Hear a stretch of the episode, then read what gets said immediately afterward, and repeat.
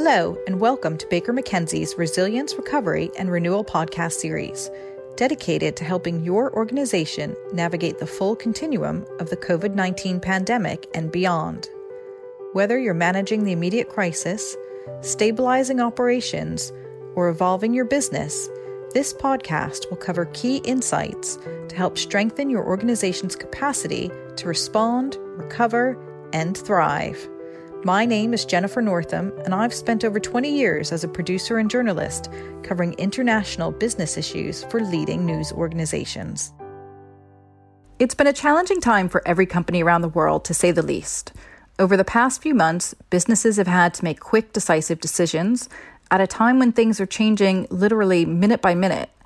Those decisions, in some instances, have changed the trajectory of their business and even their future viability. In this episode, we're going to look at what role corporate boards play during a time of crisis. I'll be asking our experts how directors can help during this time and get advice on how corporate boards can enable companies to come out of this crisis intact and possibly stronger than before. Joining me to offer their insights are Kumar Panoia, a principal in Baker McKenzie's Dispute Resolution Practice Group in Singapore. We also have Deb Dandeneau, Deb's chair of Baker McKenzie's Global Restructuring and Insolvency Group. Her practice focuses on business reorganizations and debtor and creditor rights. And last, but certainly not least, we have Bea Raha. Bea is a corporate partner in Baker McKenzie's London office, and she's also head of the corporate governance group. And just a reminder, we're recording this podcast in our homes in light of the COVID 19 social distancing rules. Now, Deb, I'd love to start with you. I think it's safe to say that it's times like these when companies really appreciate the strength and the knowledge that their boards bring to the table. Just how important is it to have an active board to help companies get through this crisis?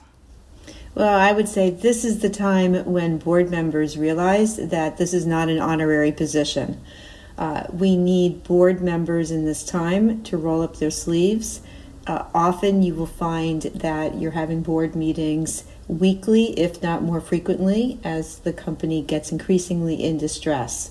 What you'll find is there are lots of stakeholders that have a lot of issues with the company in distress. So the board members need to understand that they're there to help management triage and address all of the concerns of all of the stakeholders, often being called upon to make very difficult decisions. Kumar, many companies have diverse boards in order to have these robust conversations and a difference in opinion. But can that hamper the process during a crisis? And can it literally just slow things down?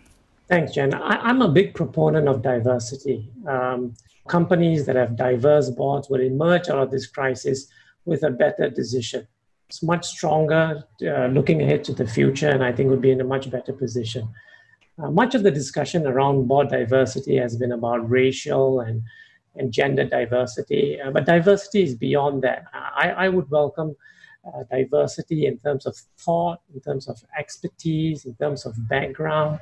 We were for many years advising a mining company, and I think in recent times they've had to raise capital. And why they why they have an accountant and a lawyer on the board, and I think what they really needed was some expertise in raising capital, and that was something they struggled with. As regards speed in decision making, yes, it, it sometimes slows things down when you've got a diverse board with differing opinions but the quality of the decision is that much better.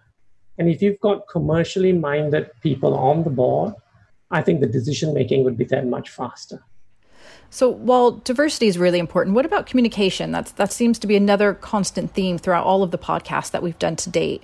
Communicating with your employees, with customers, with your supply chain throughout this entire pandemic, and with shareholders. So what role does a board have in that communication strategy?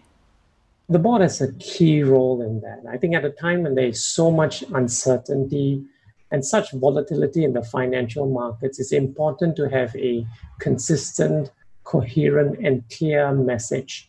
And the board is pivotal in shaping that sort of message.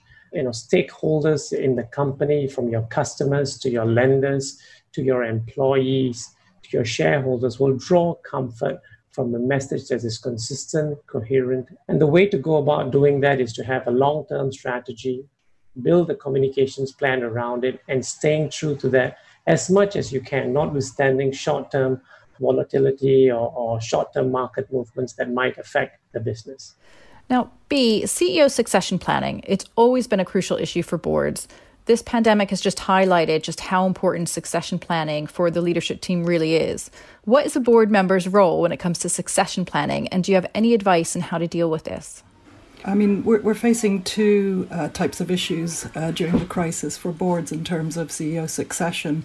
One is obviously the risk of losing your CEO to illness, but the other is also having the right person for the job because the job that person had a few months ago is not the same job he or she has today. So I think there, there there's two good reasons for, for looking at it.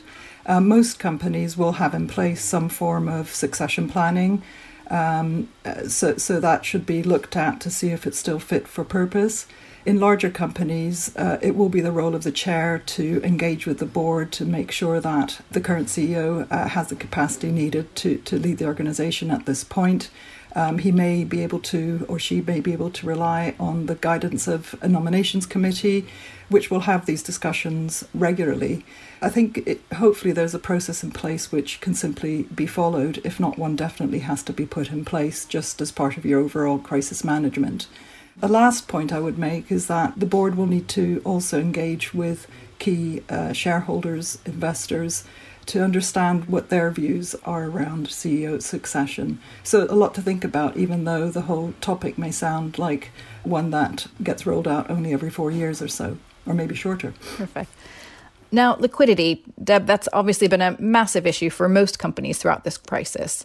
What are some tangible steps that boards can take when a company is facing some serious financial issues and even looking at potential insolvency?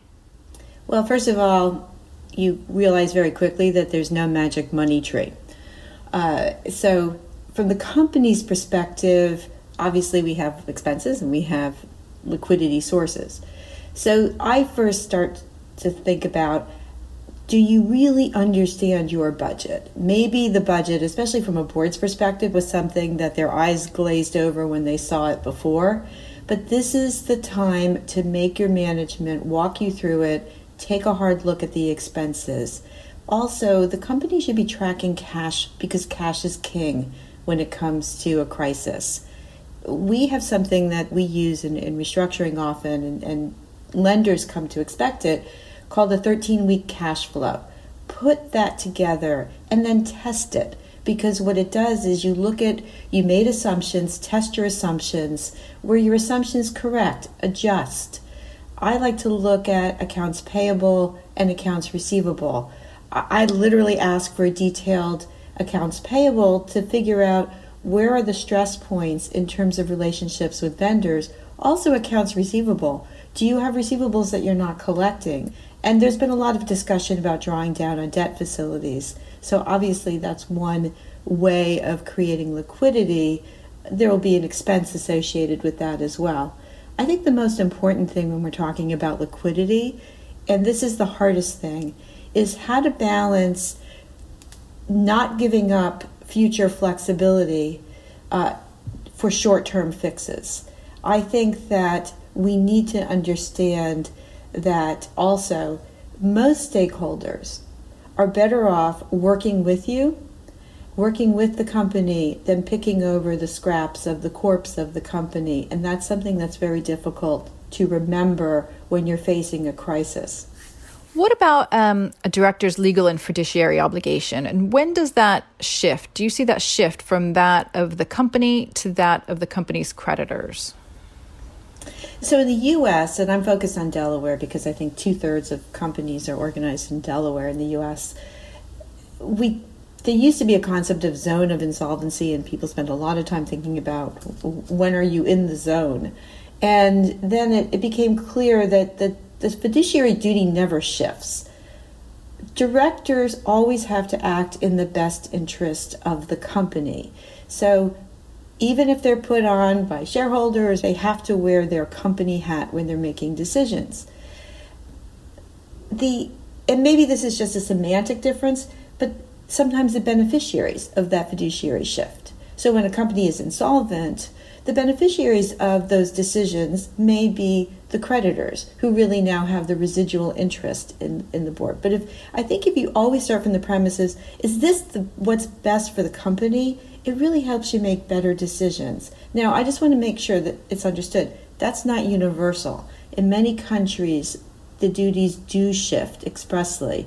They have concepts of trading while insolvent, uh, and also in some countries, personal liability for board members is an issue. In a lot of respects, in the US, we have a relatively protective system, and process protects. So if you go through the steps and you, you make rational decisions, you seek advice from your advisors, and you properly exercise your business judgment, that will protect the decisions of board members who are exercise, continuing to use their fiduciary duties and exercise their duty of loyalty. Now, Bea, as Deb said, I mean, it does shift these duties and obligations country to country. What are you seeing in the UK and maybe throughout Europe? Well, in the UK, there there is a, a, sort of twilight period when there can be a shift of fiduciary duties um, away into uh, into the creditors. Uh, so that's certainly something we're we're seeing a, a lot of questions around now. There, there's some fine financial details that need to be satisfied for that, but it isn't a sudden line you cross. So it's something boards definitely need to be mindful of. And Kumar, any comments in, in what's going on in Asia? The position, well, in Asia is much closer to that in the UK. I think when, when a company is insolvent or near insolvent, the directors have to bear in mind the interests of the creditors and not just the shareholders. And Kumar, let's look at potential takeover threats. I mean, you know, in times like these, when should board members be concerned about potential takeover threats or maybe the risk of activist investors? If you're a member of the board, you, you need to take a, a look at the business and, and try and find out if the business that the, the company is in is under distress or is about to be in distress, but at the same time, there are long-term prospects. If those conditions are in place, then you know there's likely to be a potential takeover threat or like to be likely to be activism. And you've got various various angles to look at this. And I'll just offer up a few. I think the first is you look at it from an industry perspective. There are certain industries that are under distress at this point. I think if you look at aviation, hospitality, tourism, right? Those are industries that are distressed. And then there is the geographic lens, which is um, particularly in the consumer goods and retail industry, because of restrictions on movement and uh, orders and, and measures imposed by government, malls have to be shut, uh, retail outlets are under distress. And, and but it's not long term. This time next year they would be doing better, but the question is whether the cash flow is sufficient to see them through. And then there are company specific concerns. I think if a business had overextended itself uh, and is unable to service debt obligations with re- reduced revenue, again, it's ripe for a takeover. Um, and obviously, I think one of the best ways to try and deal with all of this is to have a healthy balance sheet. And that means raising funds, that means curtailing costs, and, and bringing in experts when needed to help you restructure the business to the extent uh, needed so that the business would look good. And that brings on my next question. I mean, what about bringing in external advice? Um, when's the right time to do that? Does the board wait until they, they kind of see these red lights going off? When's the right time to bring in that advice? The short answer to that is to bring them in as early as possible. Uh, the usual hesitation is costs do we want to incur these costs? And there are often concerns about the returns that you might see. Um, and it really comes down to the advisors that you bring in. If you bring in, again, commercially minded advisors, they would more than justify the investment. Uh, they would bring in uh, expertise in a particular field. They would bring in years of experience having dealt with similar situations throughout their career.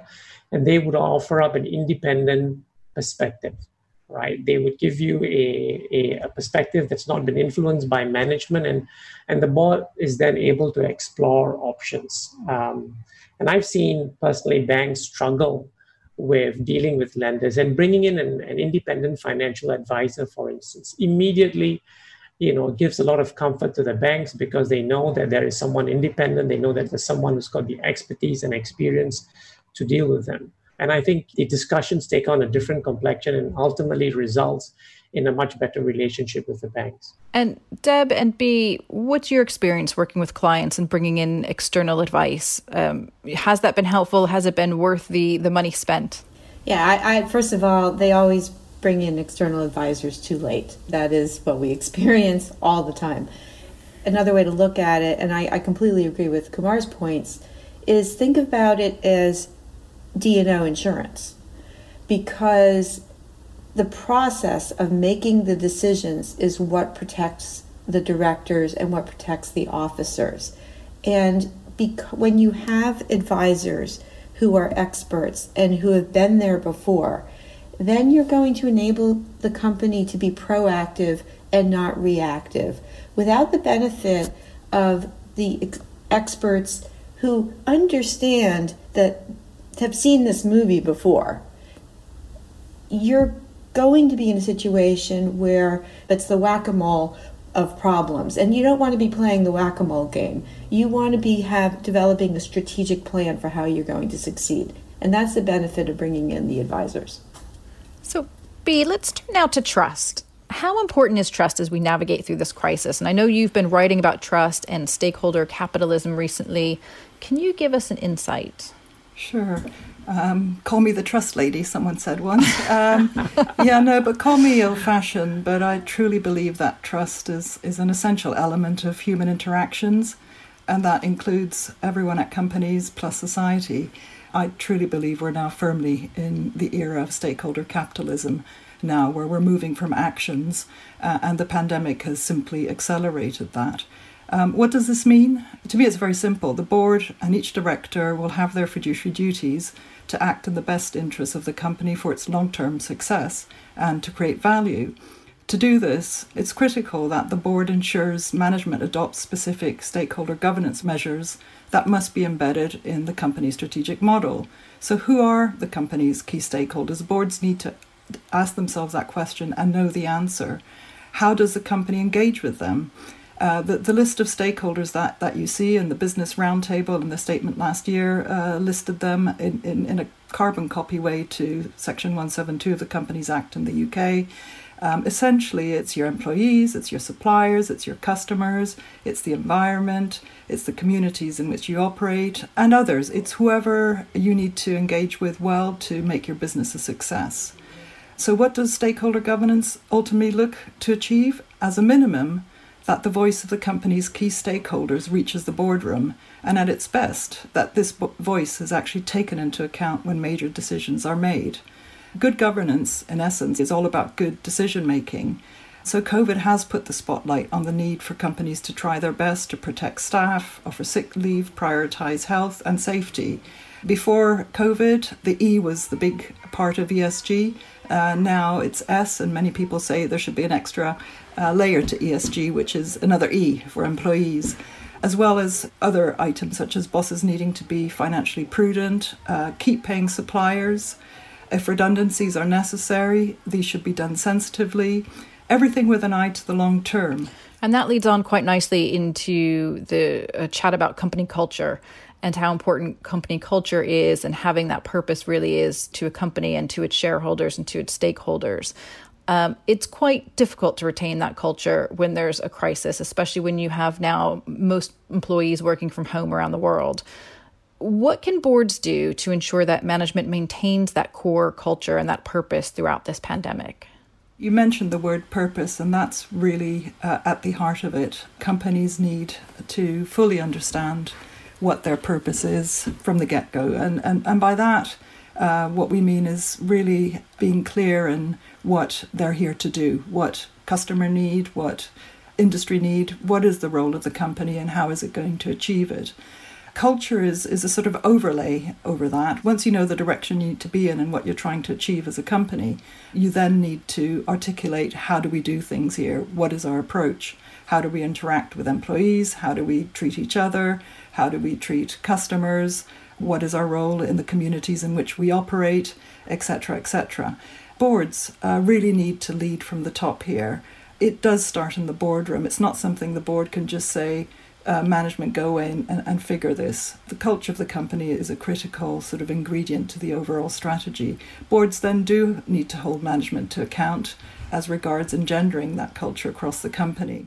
In fact, they should live their culture and find ways to live their culture as they sort of wade their way through the impact of both the pandemic and the, the economic crossroads that we're all beginning to face now as a result of the pandemic. Now, Kumar, throughout this pandemic, you know, boards and management have been making really quick decisions. when it comes to really important things, as we've been talking about, you know, culture, how their remote workforce is going to be handled, their supply chain, liquidity, looking at their balance sheets. They're having to make really quick decisions that can have a real long term impact on a company's future. Do you think that the board members are factoring in the longer term implications of some of these short term decisions that are having to be made? This is a very challenging time for the board. There's just so much uncertainty ahead. Um, I, and I can tell you, I mean, the clients that we are dealing with, the business continuity planning teams, they are fatigued. You know, every other week there are new measures that are imposed by government, new restrictions imposed by you know neighboring governments that restricts business. So a lot of businesses these days are just looking to survive. They're just looking six months ahead. Let us just get through this crisis. But I do think that you know you do need to factor in long-term plans. It's a bit like um, when you're out at sea to try and stop yourself from getting seasick, you look at the horizon, right? You do need to have a long term plan to see yourself through this very, very difficult period. Obviously, you know, quick decisions need to be made given all that's going on, but there needs to be a long term plan behind all that. It's not easy, uh, but it's something that needs to be done. Now, Deb, I'd love to transition and talk about board composition. Once we look beyond this crisis, as we've been talking about, should companies look to have new expertise on their boards or that can advise them on specific issues um, that may have arisen out of this crisis, or even thinking maybe a, a wider geographical spread of board members? Well, I want to go back to, to what Kumar said because he talked about looking at filling specific expertise gaps on boards. And I've seen that. So, for example, a huge, hugely popular solution was everybody wanted somebody on the board that had expertise in e-marketing. That was all the rage. I think part of the concern with focusing on specific areas of expertise is that now you have board members who are pigeonholed. That's the e-marketing person, that's this person. I want to take a totally different approach. My view is you need diversity of thought, and that's already been mentioned, but you also need people who are willing to ask tough questions and you need to get away from the country club environment, groupthink, and founder syndrome. You need to create an environment that's conducive to people asking tough questions and that welcomes people who are questioning just what's going on? Are we doing the right thing? Are we just stuck in the same mentality? Because that is part of the mindset that will make the company more nimble and more able to adapt as the times change. Because you may think that e-marketing for just not to pick on e-marketing e-marketing is all the rage and this is what we need. But i th- i think you need a board member who is really going to be more flexible and more adaptable in that. You need a board overall who's going to be like that. That's a great perspective. Bea once this crisis has been mitigated looking at this and looking at board composition and lessons learned, you know, how important is it for a post-mortem to be held to just assess these lessons and move on and learn going forward? It's obviously always important to look back and learn, but it's also important to act from those learnings and make the changes necessary so that pitfalls uh, that you can encounter can be avoided next time round.